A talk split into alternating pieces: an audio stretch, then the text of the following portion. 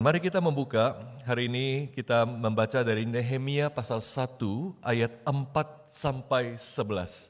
Nehemia pasal 1 ayat 4 sampai 11. Kitab Nehemia pasal 1 ayat 4 sampai 11 tentang doa Nehemia. Demikian firman Tuhan ayat 4, Ketika ku dengar berita ini, duduklah aku menangis dan berkabung selama beberapa hari. Aku berpuasa dan berdoa ke hadirat Allah semesta langit. Kataku, Ya Tuhan, Allah semesta langit, Allah yang maha besar dan dahsyat, yang berpegang pada perjanjian dan kasih setianya terhadap orang yang kasih kepadanya dan tetap mengikuti perintah-perintahnya. Berilah telingamu dan bukalah matamu, dan dengarkanlah doa hambamu yang sekarang kupanjatkan ke hadiratmu siang dan malam bagi orang Israel, hamba-hambamu itu. Dengan mengaku segala dosa yang kami orang Israel telah lakukan terhadapmu, juga aku dan kaum keluargaku telah berbuat dosa. Kami telah sangat bersalah terhadapmu dan tidak mengikuti perintah-perintah, ketetapan-ketetapan, dan peraturan-peraturan yang telah kau perintahkan kepada Musa, hambamu itu. Ingatlah akan firman yang kau pesan kepada Musa hambamu itu, yakni, bila kamu berubah setia, kamu akan kucerai beraikan di antara bangsa-bangsa. Tetapi, bila kamu berbalik kepadaku dan tetap mengikuti perintah-perintahku, serta melakukannya, maka sekalipun orang-orang buanganmu ada di ujung langit, akan kukumpulkan mereka kembali dan kubawa ke tempat yang telah kupilih untuk membuat namaku diam di sana. Bukankah mereka ini hamba-hambamu dan umatmu yang telah engkau bebaskan dengan kekuatanmu yang besar dan dengan tanganmu yang kuat? Ya Tuhan, berilah telinga kepada doa hambamu ini dan kepada doa hamba-hambamu yang rela takut akan namamu. Dan biarlah hambamu berhasil hari ini dan mendapat belas kasihan dari orang ini. Ketika itu, aku ini juru minuman raja. Demikian pembacaan firman Tuhan, mari kita berdoa mohon pimpinan Tuhan. Kami bersyukur firman Tuhan yang hidup dan kekal boleh kami baca dan akan kami renungkan. Tuhan sendiri akan membuka hati kami, pikiran kami, beri kerelaan, beri kerinduan, hasrat, seperti rusa rindu akan air, demikian jiwa kami kepada firman Tuhan. Pakai hambamu dalam segala keterbatasannya untuk boleh memberitakan apa yang Tuhan tempatkan dalam hati dan mulut bibirnya. Untuk kemuliaan Kristus. Dengar doa kami, demi nama Tuhan kami Yesus Kristus kami bersyukur dan berdoa. Amin. Setelah kemarin di Jakarta dalam perjalanan saya, ke airport menuju tempat ini, saya ngobrol dengan supir Grab car yang saya tumpangi. Nama supirnya Yohanes, asal Flores dari NTT. Ya. Dan saya bertanya, Pak sudah berapa lama Bapak jadi driver Grab car? Dan dia jawab baru, baru sekitar tiga bulan. Dan saya tanya dia, lalu apa yang Bapak lakukan sebelumnya? Dan Pak Yohanes ini mengatakan bahwa sebelumnya dia punya usaha konveksi. Dan lumayan saudara, dia punya sekitar 40-an karyawan dan 80 mesin. Saya kira ini bukan usaha yang kecil. Tapi kemudian pandemi melanda dan kemudian pelan-pelan dia makin kesulitan mempertahankan bisnisnya. Kemudian dia tidak lagi sanggup membayar karyawannya dan akhirnya sangat menyedihkan dia harus mem-PHK seluruh karyawannya itu dan kemudian menjual mesin-mesinnya itu. Dia jelaskan kepada saya ada berbagai macam mesin, ada mesin bordir, mesin jahit kancing, mesin jahit itu, jahit ini. Dia orang yang sungguh menguasai bidangnya. Semua harus dijual, semua harus ditinggalkan. Dan kemudian maka sekarang dia melakoni profesi barunya seperti sebagai seorang driver Grab car satu profesi yang sama sekali berbeda latar belakang dan bidang dari profesi dia sebelumnya. Penghasilannya, menurut Pak Yohanes ini, dia bilang cuma pas-pasan Pak bisa lewatin hari aja hidup sehari-hari. Saudara saya berpikir, sungguh tidak mudah bagi seorang yang tiba-tiba hidupnya harus berubah haluan seperti itu. Harus berubah arah dalam satu area, dalam satu arti yang sangat besar, sangat drastis perubahannya. Dia harus menanggalkan sebuah zona nyaman yang sudah sangat dia kuasai, yang sudah sangat dia ahli hebat di dalamnya, dan menuju sebuah zona asing yang sama sekali baru, yang penuh dengan tantangan baru, yang sama sekali tidak mudah. Dan saya berpikir ini sungguh adalah satu hal yang tidak mudah bagi siapa pun juga. Tapi itulah persisnya saudara yang hari ini kita lihat. Atau bahkan akan saudara lihat dalam minggu-minggu mendatang tentang Nehemia ini saudara. Nehemia, sorry adalah seorang yang hidupnya boleh dikatakan tiba-tiba berganti haluan begitu drastis. Menanggalkan segala kenyamanannya, menanggalkan segala apa yang dia sungguh kuasai untuk menuju satu area baru dalam hidupnya. Dan itu bukan karena situasi terpaksa, seperti mungkin Pak Yohanes yang saya ceritakan tadi. Melainkan karena dia taat kepada pimpinan Tuhan dan visi yang Tuhan berikan kepada dia. Nehemia mempunyai pilihan untuk mempertahankan status quo, artinya dia tidak usah berubah apa-apa, tetap dalam posisinya. Tapi dia memilih taat pada pimpinan Tuhan yang diberikan kepada dia. Dan doa Nehemia yang kita baca tadi, saudara mempunyai satu fungsi yang penting untuk memperlihatkan siapa Nehemia itu. Untuk memperlihatkan kualitas kerohanian Nehemia yang membuat dia merespons taat kepada pimpinan Tuhan oleh visi yang diberikan kepadanya melalui Hanani, saudara yang datang kepada dia yang kita bahas minggu lalu. Saudara kita sudah melihat bagaimana Hanani ini membawa kabar tentang saudara-saudaranya, sorry, orang-orang di Yerusalem yang dalam yang Hanani dalam bahasa Hanani dalam kesusahan besar, dalam keadaan tercela. Karena apa? Hanani mengatakan, karena tembok Yerusalem telah terbongkar dan pintu-pintu gerbangnya telah terbakar. Saudara pada masa itu, pada masa kuno itu semua kota yang normal harus mempunyai tembok untuk menjaga, melindungi, menjadi benteng bagi kota itu. Kota yang tidak mempunyai tembok perlindungan itu adalah kota celaka. Kota yang tidak akan bertahan lama karena tembok itu mempunyai fungsi vital sebagai benteng pertahanan dari serangan musuh yang pasti mengincar mana titik lemah yang kemudian akan ditembus kalau tembok itu lemah. Maka saudara kalau Yerusalem itu tidak mempunyai tembok lagi, maka ini adalah kota yang tidak pernah bisa bertahan lama. Tembok kota pada masa itu adalah satu jaminan, adalah satu asuransi yang menjamin keamanan dan keselamatan kota itu. Kota tanpa tembok tidak akan pernah bertahan lama. Kota tanpa tembok itu tidak lama kemudian pasti akan habis. Mulai dari orangnya habis, kesejahteraannya, kekayaannya habis. Dan sampai budayanya juga habis, tidak akan ada lagi. Maka saudara bisa bayangkan kalau ini terus terjadi pada Yerusalem, maka bangsa Israel tidak akan punya masa depan. Bangsa Israel tidak lama juga akan hancur atau bercampur dengan bangsa-bangsa lain. Dan itu satu keadaan celaka. Tidak heran saudara maka Hanani melaporkan peristiwa itu dan kemudian menjelaskan mereka dalam keadaan celaka, tercela, dalam keadaan yang kesusahan besar. Saudara.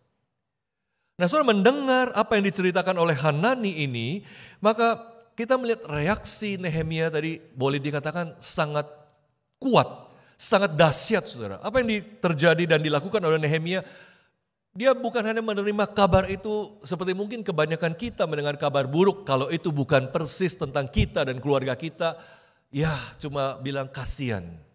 Tapi Nehemia tidak sekedar bilang kasihan. Dia menangis dikatakan. Dia berkabung dan berkabung pada masa itu sungguh-sungguh mengenakan kain kabung dan atribut perkabungan.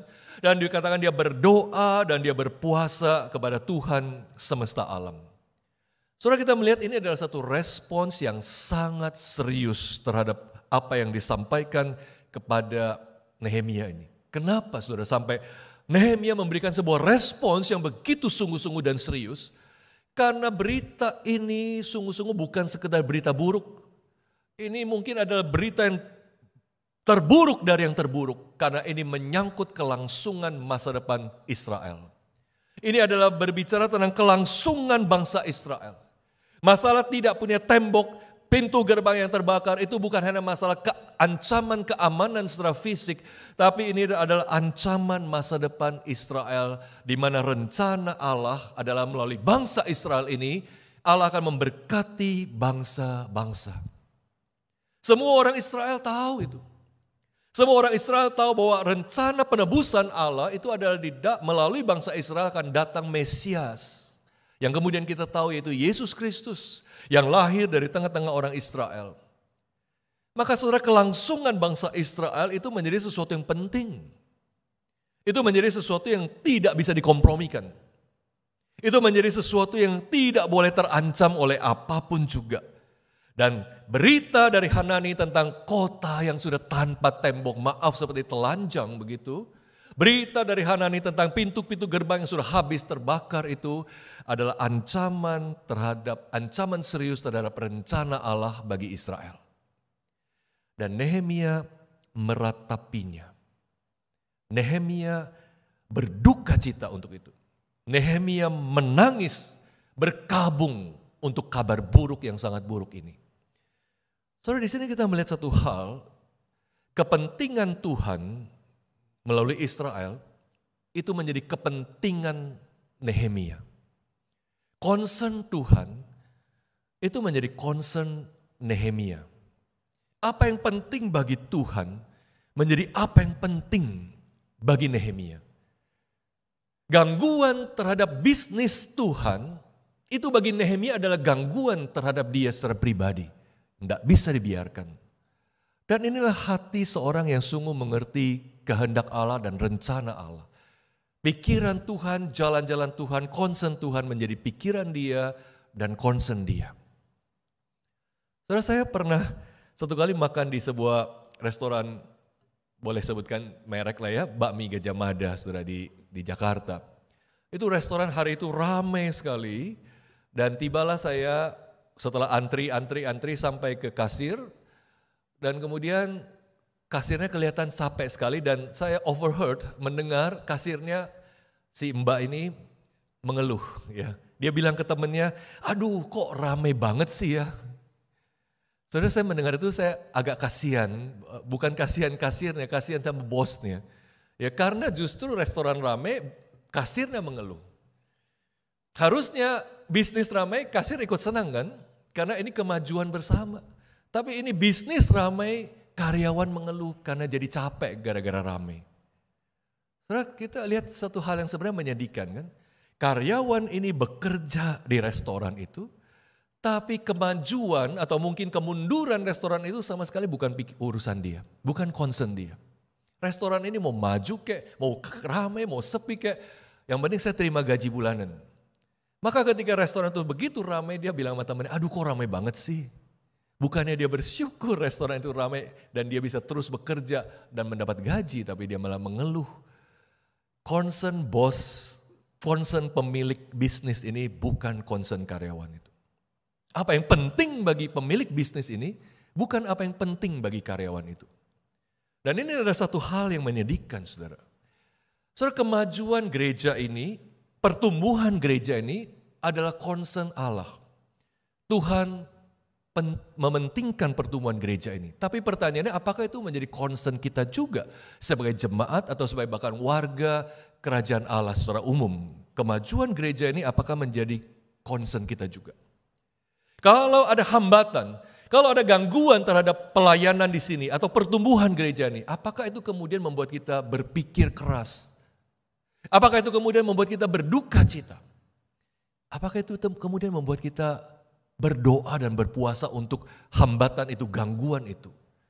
Karena apa yang terjadi pada gereja ini adalah mengganggu eh, apa yang mengganggu gereja ini itu mengganggu hidupku juga. Seharusnya kita sebagai jemaat mempunyai pikiran seperti itu.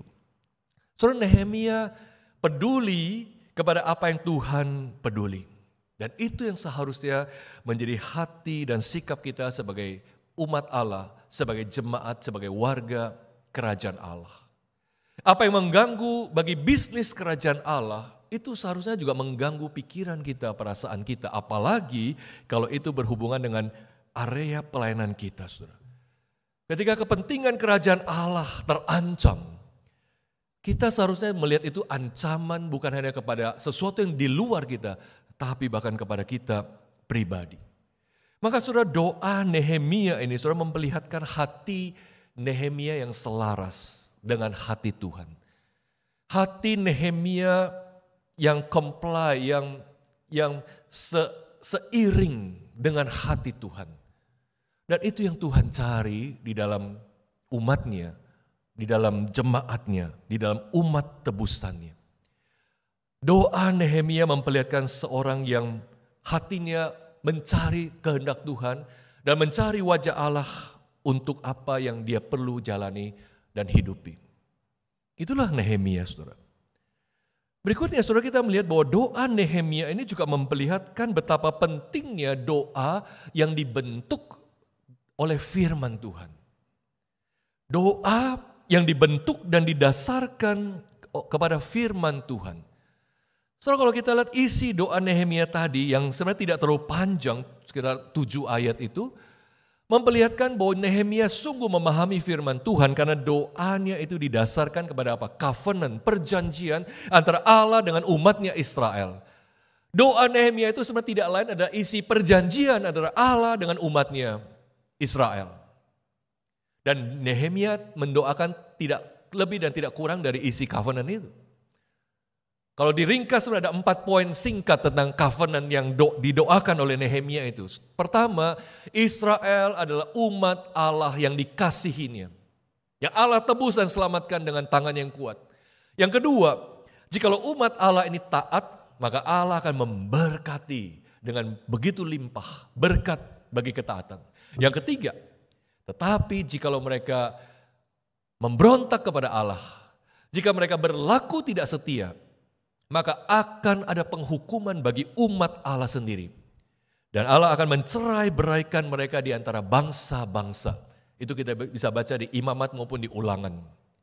Dan yang keempat, namun jikalau mereka bertobat dari dosa-dosa mereka, maka Allah sanggup untuk mengumpulkan kembali umat yang sudah dibuang, umat yang sudah tercerai berai, umat yang sudah disingkirkan. Allah katakan, aku sanggup kukumpulkan mereka kembali dan kubawa ke tempat yang telah kupilih untuk membuat namaku diam di sana. Ayat 9. Itulah sebenarnya saudara covenant perjanjian antara Allah dengan umatnya Israel.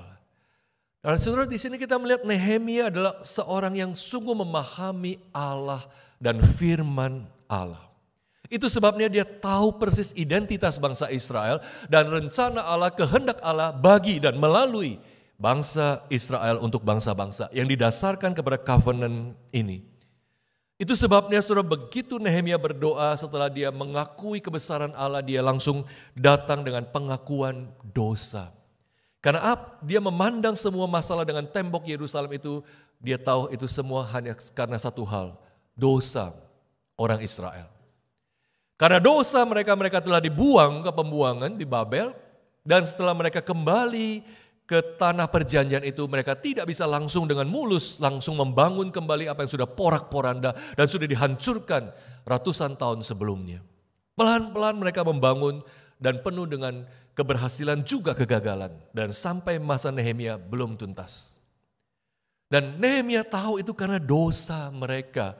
Dan Nehemia memohonkan pengampunan dosa kepada Allah.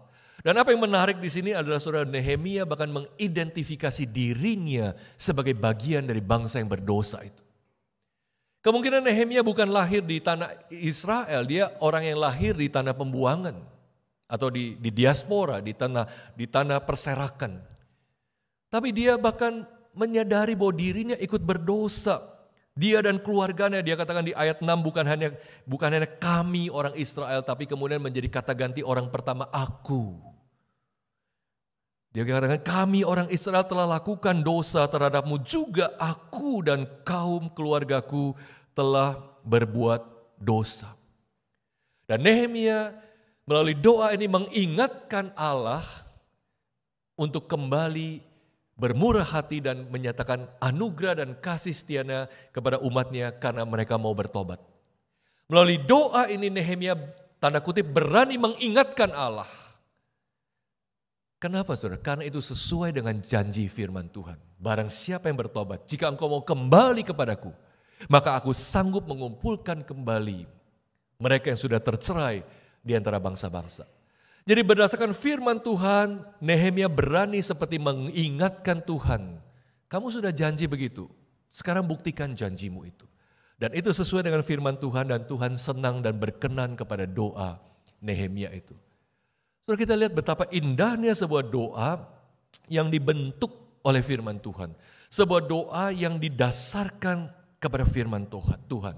Firman Tuhan itu membentuk bagaimana Nehemia harus meminta dan berdoa kepada Allah. Di sini kita melihat seorang yang mengerti siapa Allah Israel dan bagaimana hubungan Allah itu dengan umatnya. Maka saudara Nehemia tahu persis apa yang dia minta karena dia dasarkan kepada firman Tuhan sendiri. Saudara kita melihat Nehemia sangat berfokus pada kemuliaan dan kebesaran Allah karena itulah Allah Israel yang dikenal. Dia memulai doanya tadi di ayat 5 kita lihat dengan, pengakuan pada kebesaran Allah, kedaulatan Allah dan kuasa Allah yang tidak terbatas sekaligus kesetiaan Allah kepada perjanjiannya. Di ayat 5 dia katakan, "Ya Tuhan, Allah semesta langit, Allah yang maha besar dan dahsyat, yang berpegang pada perjanjian dan kasih setianya terhadap orang yang kasih kepadanya dan tetap mengikuti perintah-perintahnya." Dan ayat-ayat berikutnya adalah tentang bagaimana umat ini bergantung sepenuhnya kepada Allah yang berdaulat, Allah yang maha kuasa itu. Saudara dalam doa uh, Nehemia ini seperti dia ingin mengatakan let God be God. Itu seperti yang Martin Luther katakan.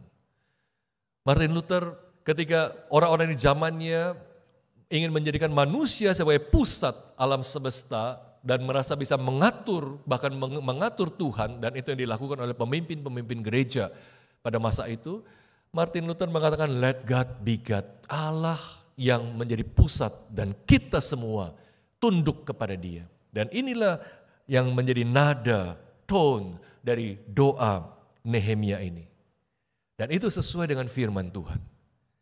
Maka saudara kita melihat kehidupan doa kita itu seharusnya dibentuk dan didasarkan kepada firman Tuhan. Ketika kita mengerti firman Tuhan dengan baik, apa yang terjadi? Kita mengenal Allah dengan baik. Ketika kita mengenal Allah dengan baik, kita mengenal jalan-jalannya, kita mengenal rencananya, kita mengenal kehendaknya, dan pada gilirannya waktu kita berdoa, kita akan berdoa selaras dengan siapa dia dan apa yang dia kehendaki.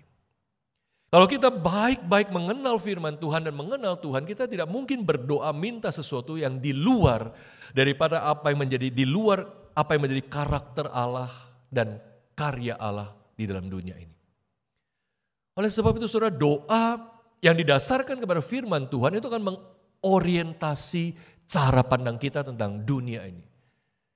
Bagaimana kita berdoa ketika menghadapi krisis, Bagaimana kita berdoa ketika kita menghadapi satu situasi celaka dalam malapetaka tragedi dalam keluarga kita. Itu akan sangat ditentukan oleh bagaimana kita mengenal Allah yang kita percaya dan kita sembah. Dan doa yang dicelupkan kepada firman Tuhan itu akan mengorientasi bagaimana kita memandang segala sesuatu yang terjadi dalam hidup kita yang menimpa hidup kita. Itu sebabnya saudara penting sekali kita sebagai orang percaya baik-baik mengenal firman Tuhan dan membaca firman Tuhan dengan setia. Dan itu yang saya harapkan saudara, jangan hanya kita berpikir kita harus rajin berdoa. Tapi doa tanpa diimbangi dengan kesungguhan mempelajari firman Tuhan, mengingat firman Tuhan adalah doa yang sering kali salah arah, salah orientasi. Saya percaya saudara tidak mungkin kita bisa punya hidup doa yang kaya kalau kita sendiri merasa asing terhadap firman Tuhan. Tidak ada, tidak akan ada kehidupan doa yang kaya jikalau hidup kita sendiri defisit firman Tuhan. Karena kita nggak mengenal Tuhan dan apa yang menjadi kehendaknya, maka kita tidak tahu bagaimana berdoa yang sesuai dengan apa yang dia mau. Tapi Nehemia, kita melihat dia tahu persis apa yang Tuhan mau. Bahkan dia berani mendesak Tuhan, ingatlah kami, perbuatlah seperti apa yang kau janjikan. Jikalau kami berbalik, maka engkau akan mengumpulkan mereka kembali. Dan membangun kembali bangsa yang sudah porak poranda ini beserta tembok kota Yerusalem.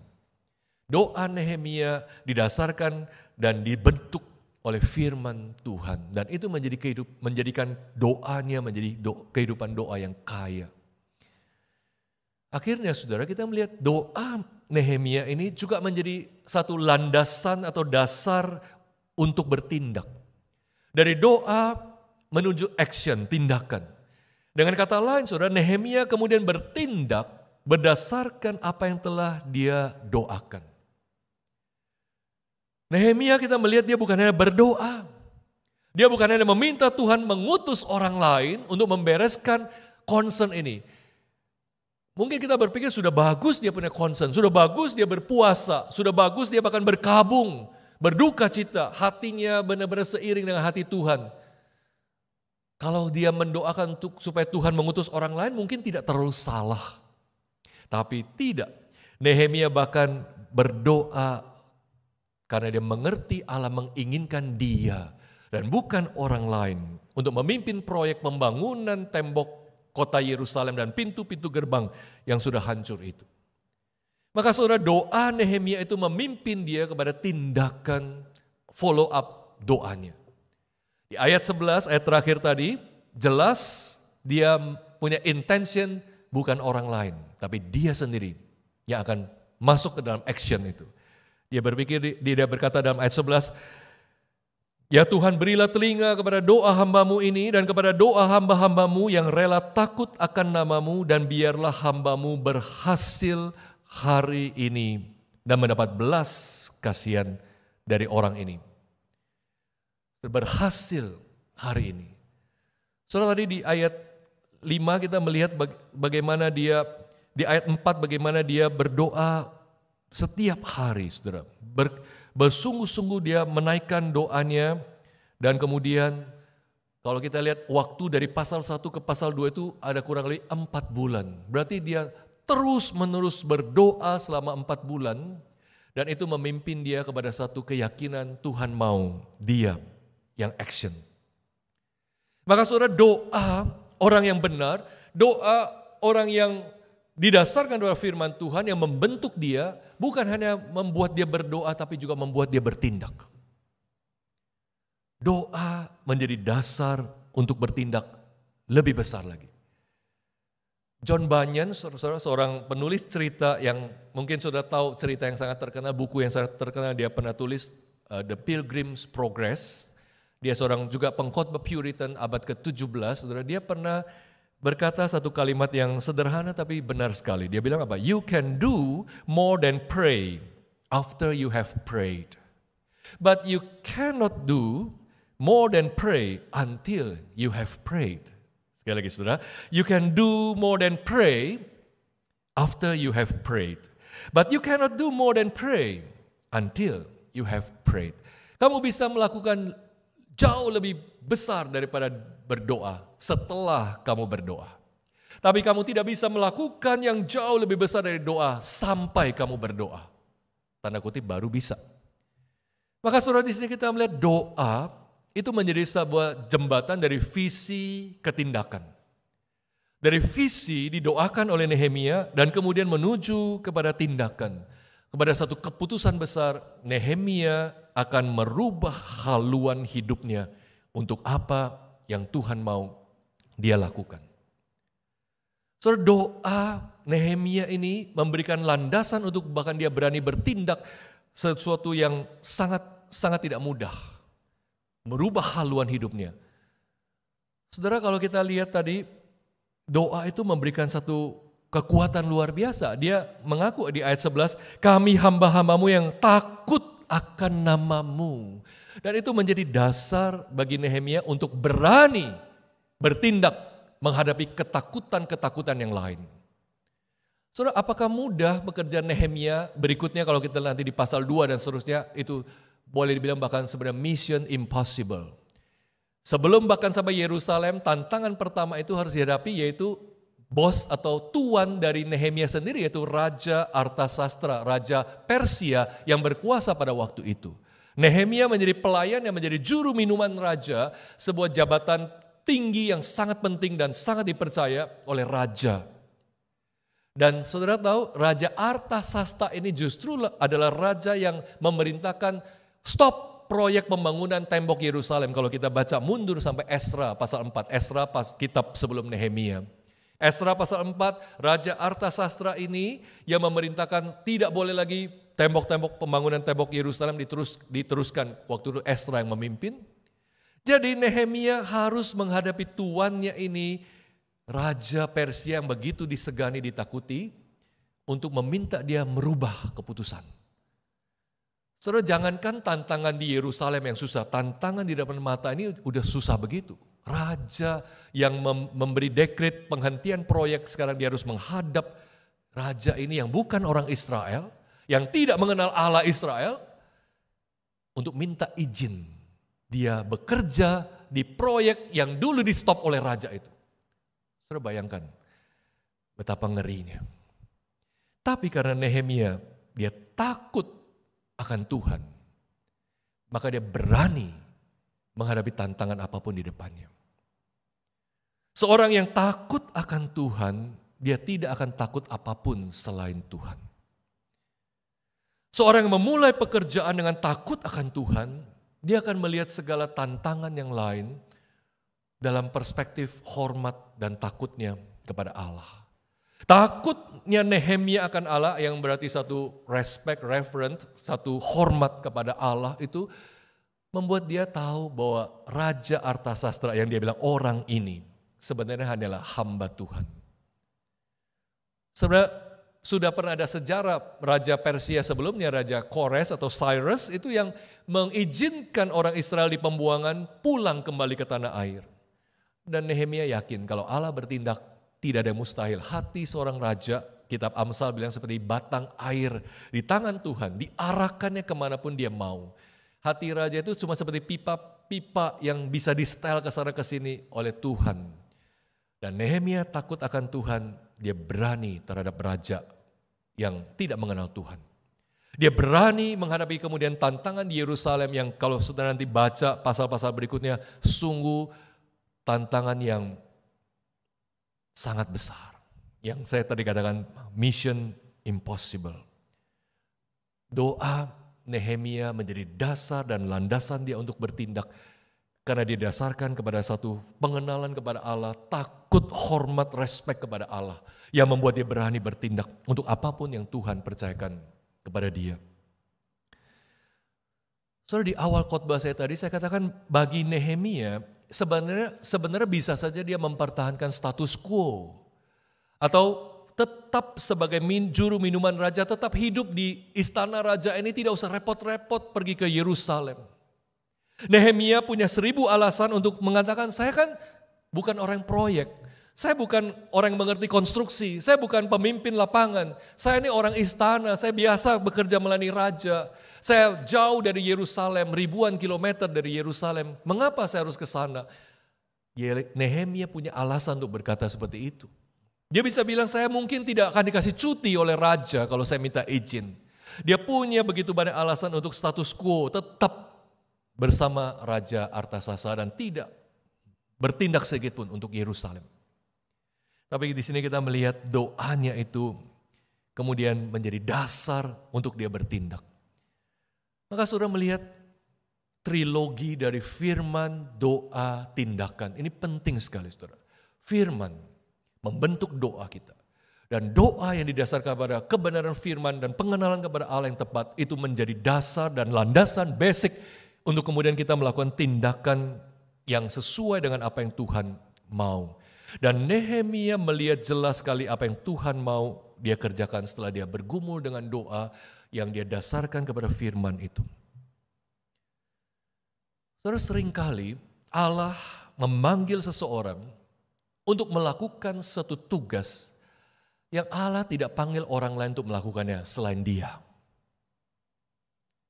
Sekali lagi saudara, Al, sering kali Allah memanggil seseorang untuk melakukan sebuah tugas yang Allah tidak panggil orang lain untuk melakukan selain dia. Allah memberi memberitahu orang itu sesuatu yang orang lain tidak lihat. Dan di situlah kita harus menjadi sensitif kepada pimpinan dan kehendak Tuhan. So di gereja sering kali banyak orang yang suka mengeluh, banyak orang yang suka komplain dan mengkritik tentang gereja yang kurang ini, kurang itu, pelayanan yang tidak tepat, pelayanan yang lambat, pelayanan yang kosong dan sebagainya. Tapi daripada mengeluh tentang pelayanan, daripada mengkritik gereja, apakah tidak mungkin Tuhan justru sedang memberi saudara melihat sesuatu yang orang lain tidak lihat? Yang Tuhan mau saudara kerjakan dan bukan orang lain. Dan itu Nehemia. Dia tidak hanya mengeluh, dia tidak hanya mengkritik, dia bahkan tidak mengkritik sama sekali. Dan dia tahu ini bukan orang lain tapi dia yang Tuhan mau. Mungkin saudara menangkap kebutuhan di pelayanan anak dan saudara merasa ada yang kurang. Saudara menangkap kebutuhan di pelayanan ibadah. Saudara menangkap kebutuhan di pelayanan paduan suara. Saudara menangkap kebutuhan di pelayanan penginjilan sudah menangkap kebutuhan di pelayanan media sosial yang sekarang bisa berkembang begitu luar biasa. Sudah menangkap kebutuhan di pelayanan tentang financial management, keuangan gereja dan sebagainya. Sudah mungkinkah itu Tuhan beri saudara melihat yang orang lain tidak lihat dan saudara Tuhan mau saudara yang lakukan sesuatu. Saudara kalau kita melihat hidup orang percaya, saya percaya tidak pernah tanpa tujuan. Allah tidak pernah menyelamatkan kita tanpa tujuan. Allah tidak pernah menjadikan kita anak-anaknya, menjadikan kita umatnya tanpa tujuan selain pergi ke surga. Saya percaya Allah punya tujuan untuk setiap orang yang dia tebus dan dia selamatkan. Dan percayalah Tuhan memberi saudara, ada waktunya Tuhan memberi saudara sebuah posisi khusus yang orang lain tidak ada di sana. Dan di posisi itu Allah mau saudara melakukan sesuatu. Saudara ingat kitab Esther bukan?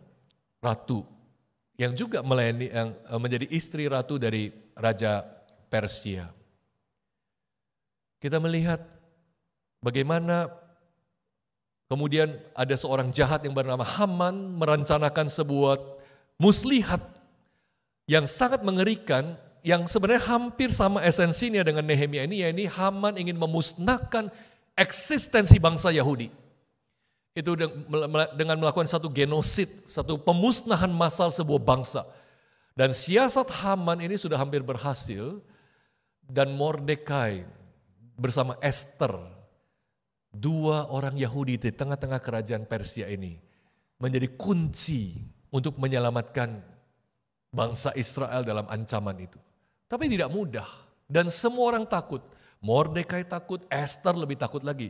Seorang ratu yang tidak dipanggil oleh raja, tapi dia berani menghadap raja, pasti mati. Esther bilang, bagaimana saya mau datang pada raja? Belum belum tentu dipanggil oleh raja.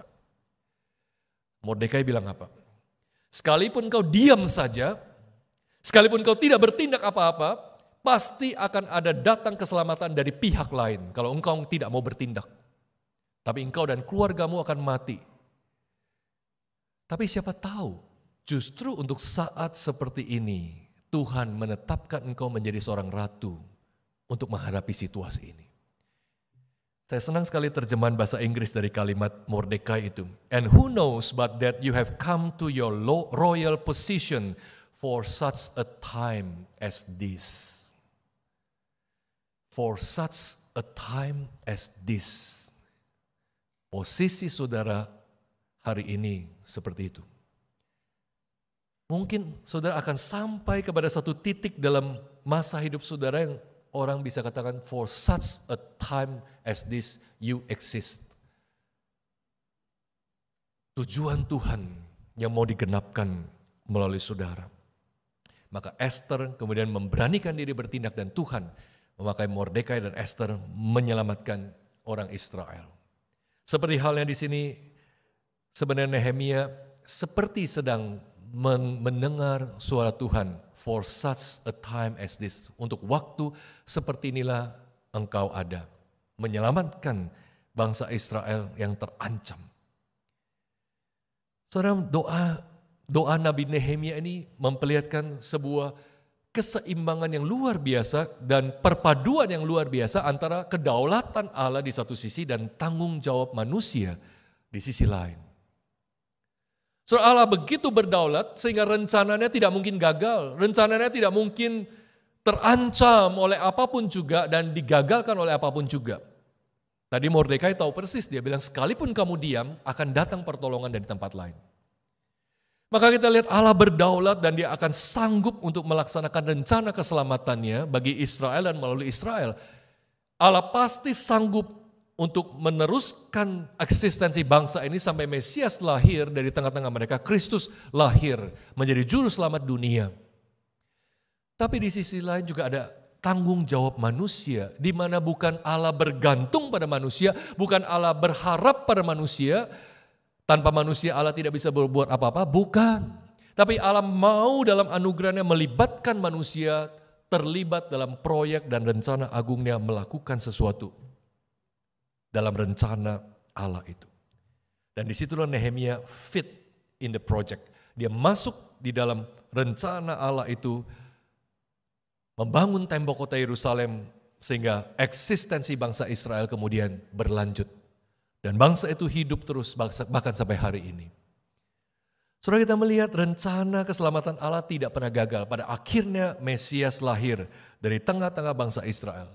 Tapi proyek itu diselesaikan oleh pimpinan Nehemia dengan beberapa rekan lainnya memimpin orang-orang Israel membangun tembok Yerusalem, membangun pintu-pintu gerbang Yerusalem dalam waktu sekitar 52 hari sekitar itu.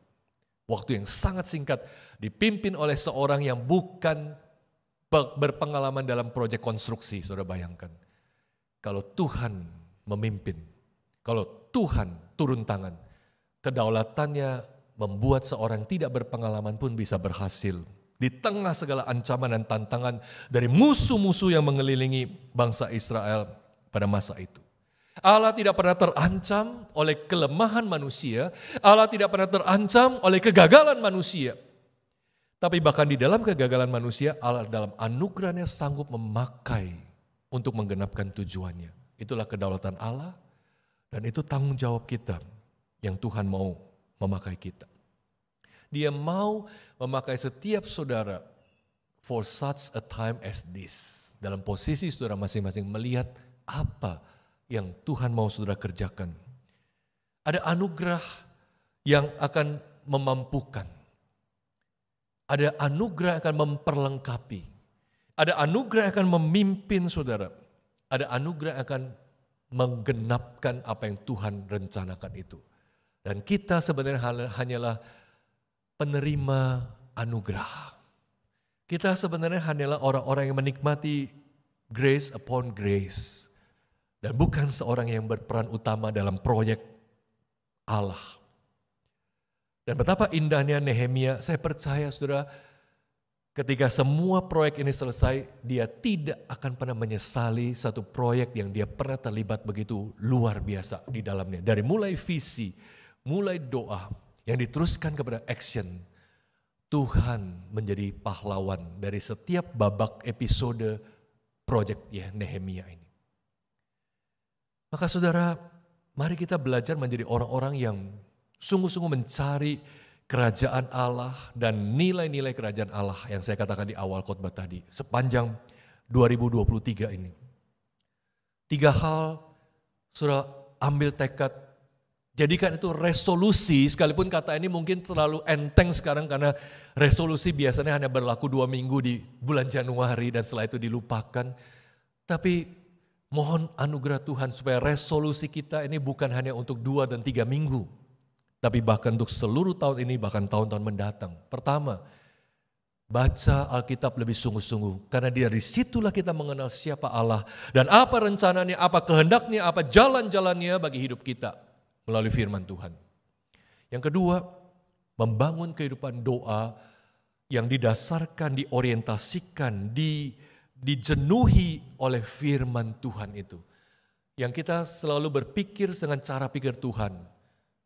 Memutuskan dengan cara pikir Tuhan.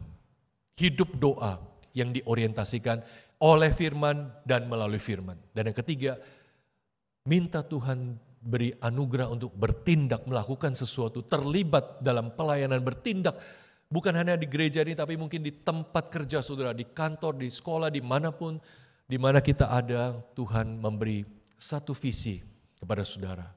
For such a time as this, God will make you as His instrument. Tuhan mau memakai saudara menjadi alat di tangan Dia untuk kemuliaan Dia.